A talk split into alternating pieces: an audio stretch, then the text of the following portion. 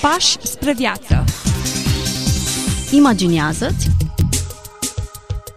Descoperă Caută. Trăiește. trăiește. Trăiește Fii liber. Pași spre viață Bine v-am regăsit și astăzi, dragi ascultători. Ne bucurăm să fim împreună la această întâlnire. Pastorul Ghiță Mocan este alături de noi. Bun revenit în studioul nostru. Mă bucur să ne reîntâlnim. Um, Deja o gazdă împreună cu mine la această emisiune. Puțin mai devreme ne întrebam oare la al câtelea episod am ajuns, va trebui să sumarizăm, poate chiar să sărbătorim, să facem o ediție aniversară.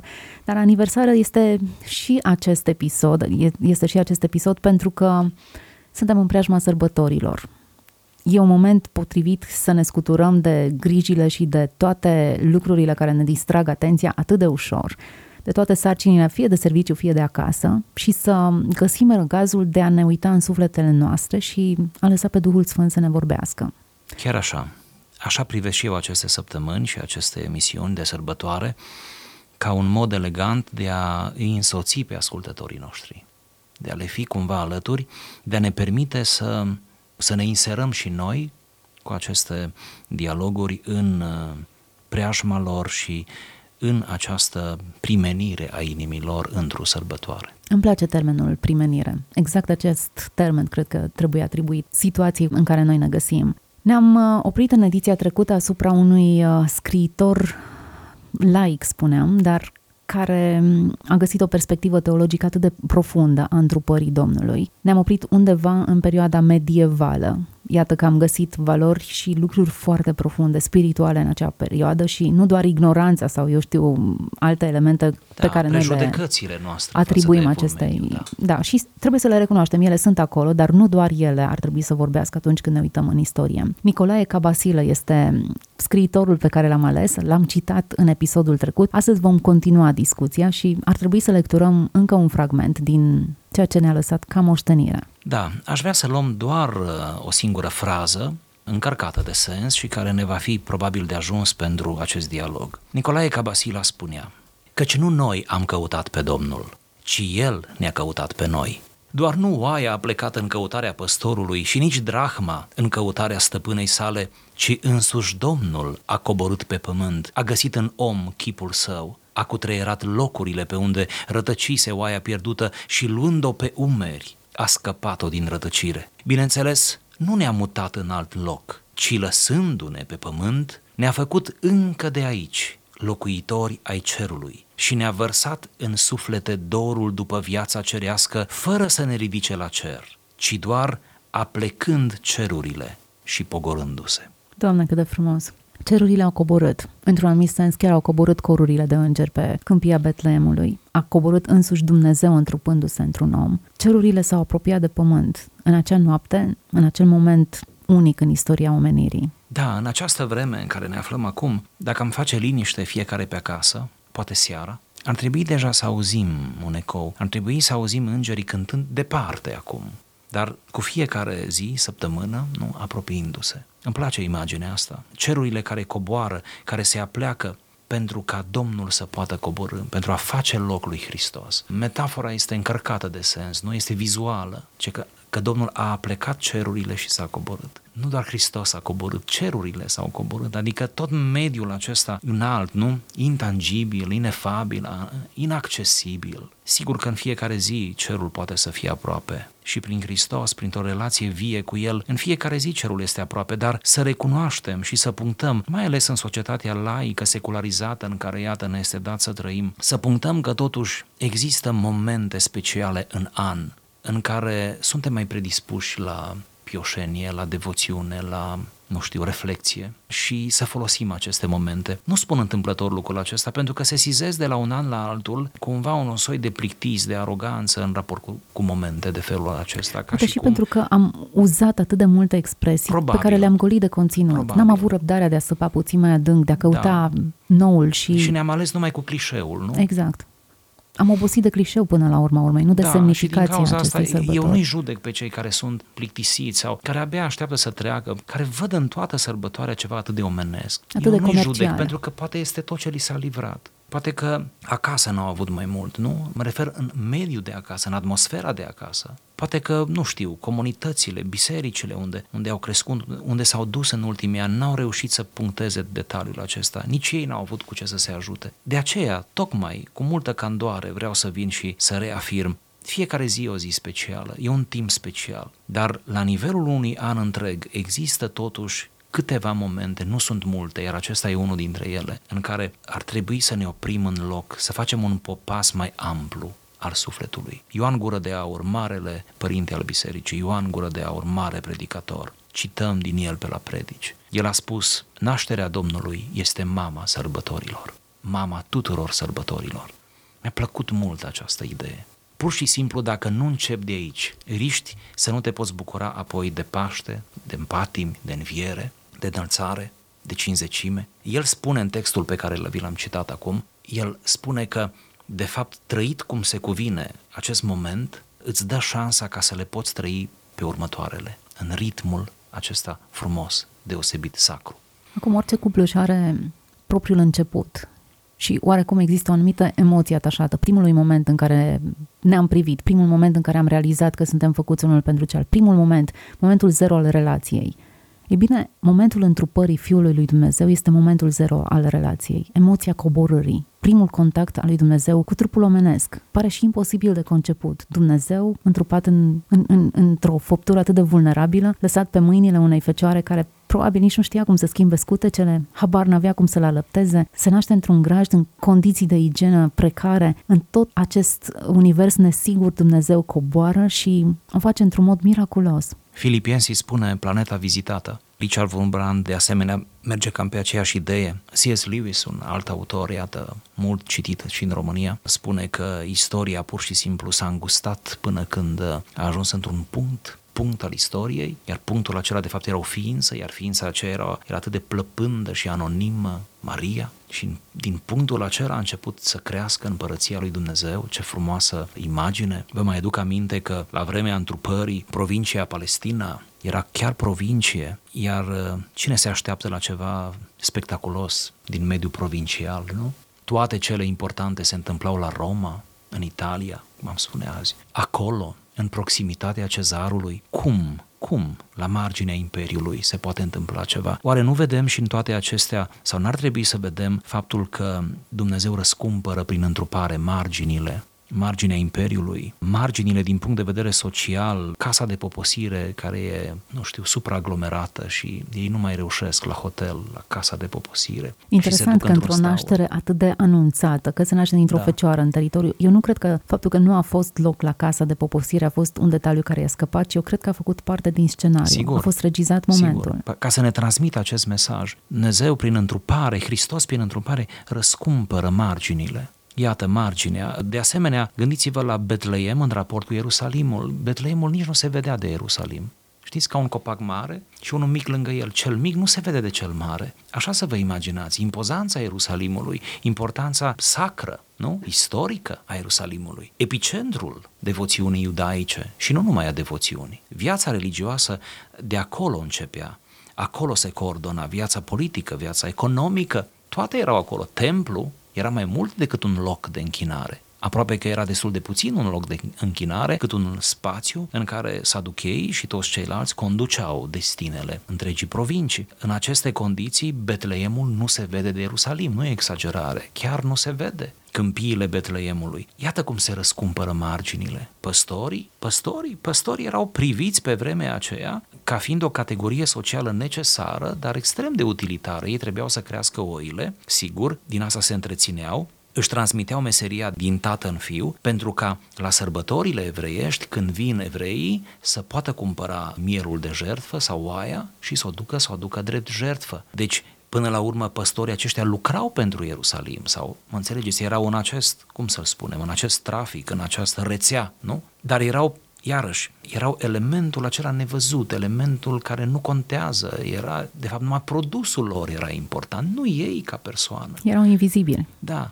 și iarăși se răscumpără marginile, ca să rămână în, în aceiași uh, termeni și uh, cum după aceea toate aceste uh, lucruri, după nașterea lui Hristos, încep să prindă, să prindă contur. Dar marginea cea mai din margine este prezența magilor sau venirea magilor. Ei vin din răsărit. Sunt trei țări mult discutate din care ar fi venit toate din răsărit, mult discutate în critica de specialitate de unde veneau magii din Arabia, din Babilonia, deci sunt câteva variante.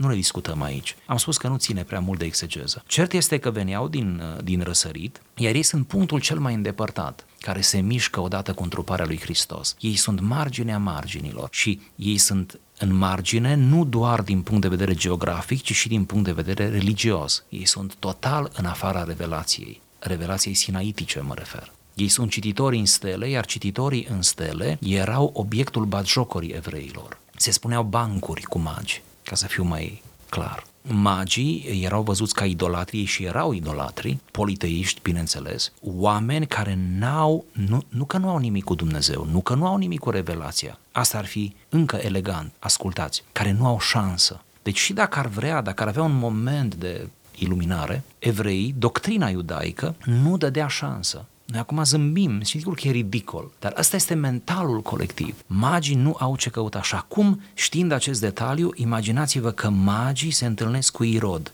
Stai și te întrebi care e mai bun decât care. Ăștia care vin sunt politeiști. Irod nu e politeist. El este monoteist, în sensul că Irod construiește un templu, templu din timpul lui Isus, într-un timp record de 20 de ani, să construiești un edificiu de o asemenea grandoare în 20 de ani este un timp record. S-a muncit trei schimburi. Și îi dă grandoarea că îl face templul acela de două ori mai mare decât templul lui Solomon. Deci nu încă o dată mai mare, de două ori mai mare. Și oferă evreilor cel mai grandios templu pe care l-au avut evreii vreodată înainte, dar bineînțeles că și după, pentru că acest templu va fi dărâmat de romani în anul 70. Irod, ctitor al templului. În același timp, Irod pe dinăuntru, un rebel, un imoral, un păgân, da, ascuns sub poleiala unei religii monoteiste, iudaismul. Și se întâlnește monoteismul, în cazul acesta ratat, eșuat, mă refer la Irod, cu politeismul viu, sincer. Sigur, faptul că era politeism nu era bine, de acord.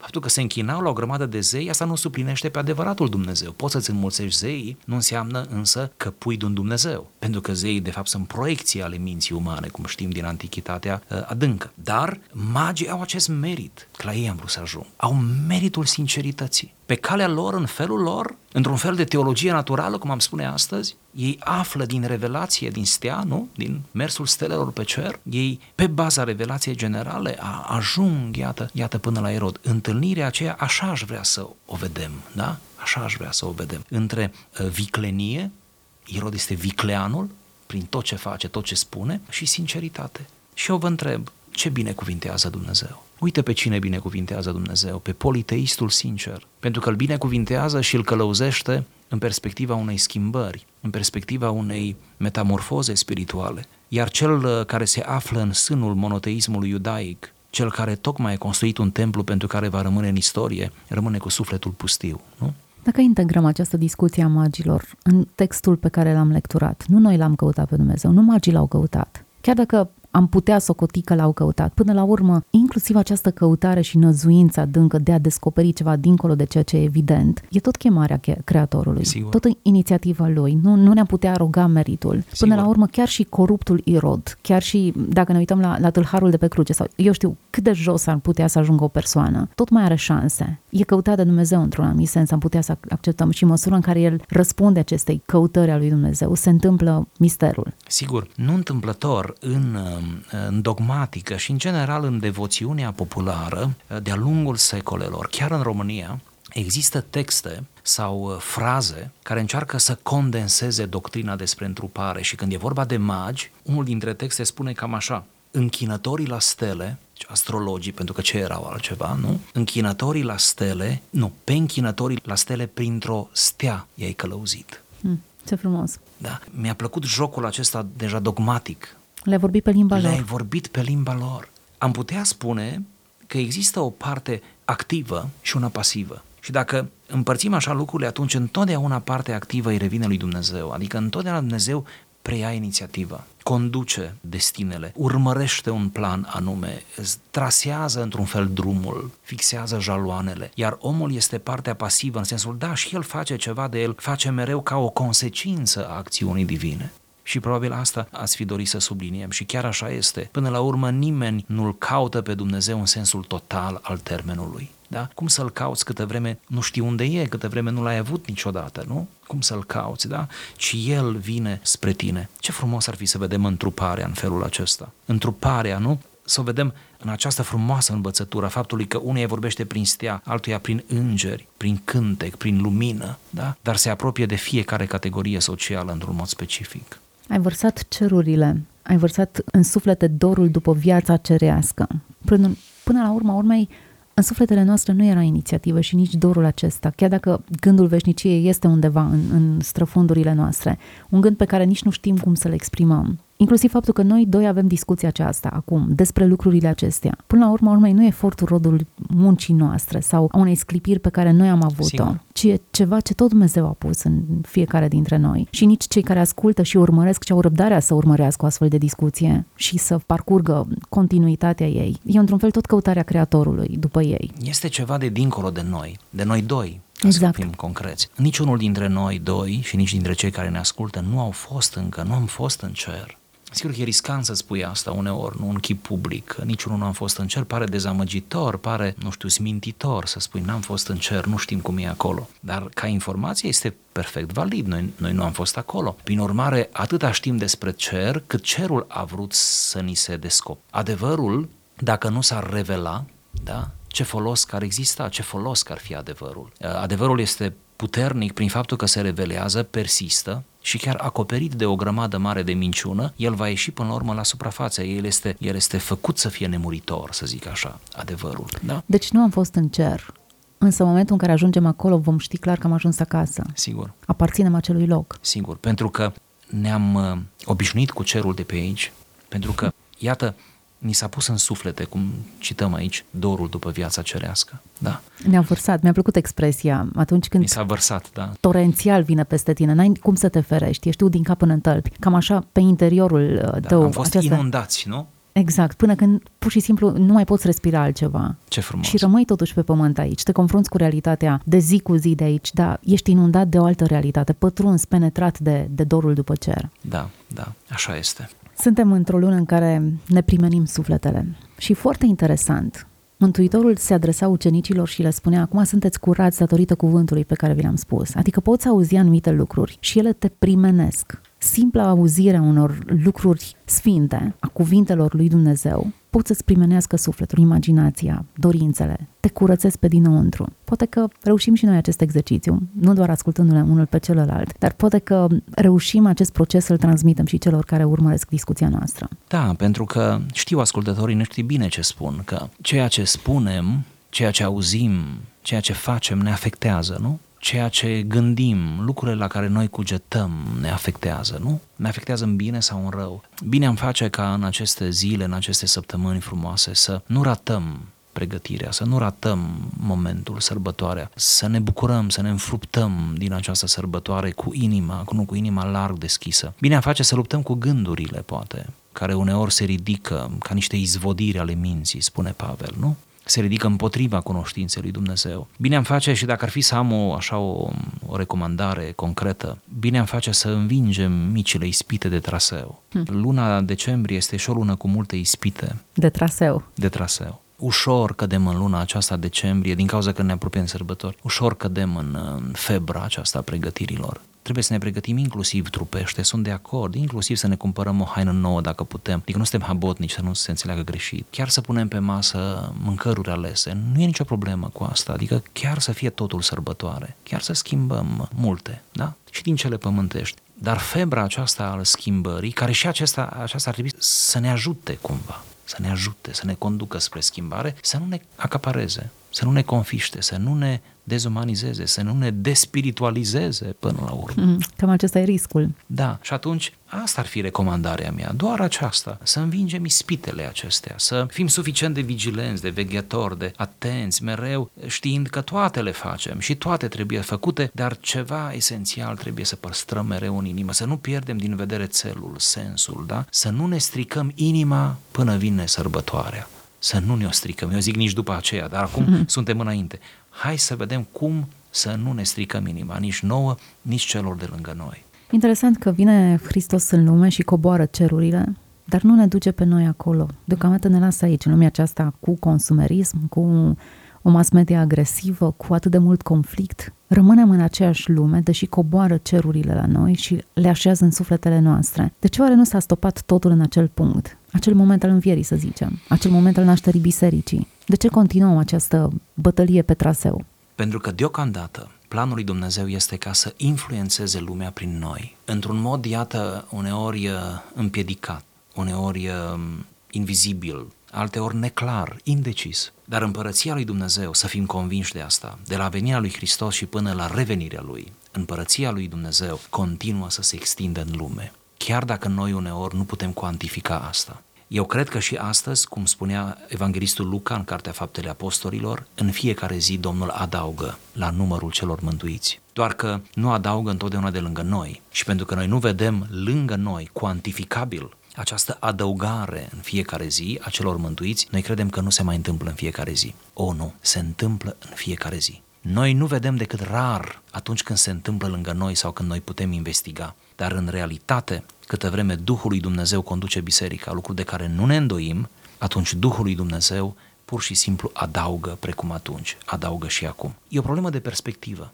Biserica din Ierusalim, când s-a făcut această remarcă că adăuga Domnul în fiecare zi la numărul lor, ei au avut marele har al cuantificării. Ei puteau să vadă pentru că era vorba doar de ei, biserica era doar în Ierusalim. Azi biserica este o realitate mondială în aceste condiții, cu tot internetul nostru și cu toate rețelele de socializare și cu rapiditatea cu care circulă informația, schimbările profund lăuntrice nu sunt la vedere. Sau dacă ar fi prea la vedere, ar fi suspecte, sunteți de acord cu mine, adică ar fi deja o vanitate până la urmă sau poate un spectacol gratuit. Vorbim aici de modificări adânci la nivelul sufletului, pentru că acolo lucrează împărăția lui Dumnezeu. Dar să fim convinși să fim convinși, așa cum suntem convinși că trăim fizic acum, să fim convinși că lucrurile se mișcă în fiecare zi. De aceea nu ne-a luat la cer, pentru că încă are de lucru pe pământ și alege ca o mare onoare să lucreze și prin noi. Păi atunci rămânem aici pe pământ de sărbători, dacă nu se întâmplă nimic uh, semnificativ. Dumnezeu s-a coborât și termenul a se coborâ reflectă foarte clar că ierarhic a, a venit jos. Sigur. Din punct de vedere al puterii, al poziției, absolut tot, a renunțat la, la toate atributele dumnezeirii sale, frumusețea poziției pe care a avut-o și Sigur. s-a coborât. Nu ne duce la cer, dar ne oferă încă popasuri aici, momente de cer aici. Așa să privim lucrurile.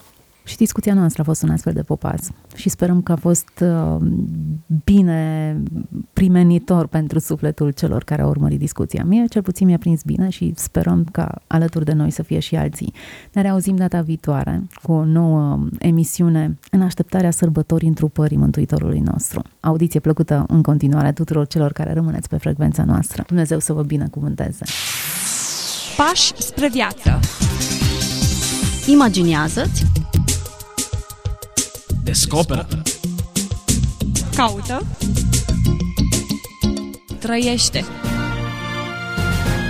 Trăiește. Trăiește. Fii liber.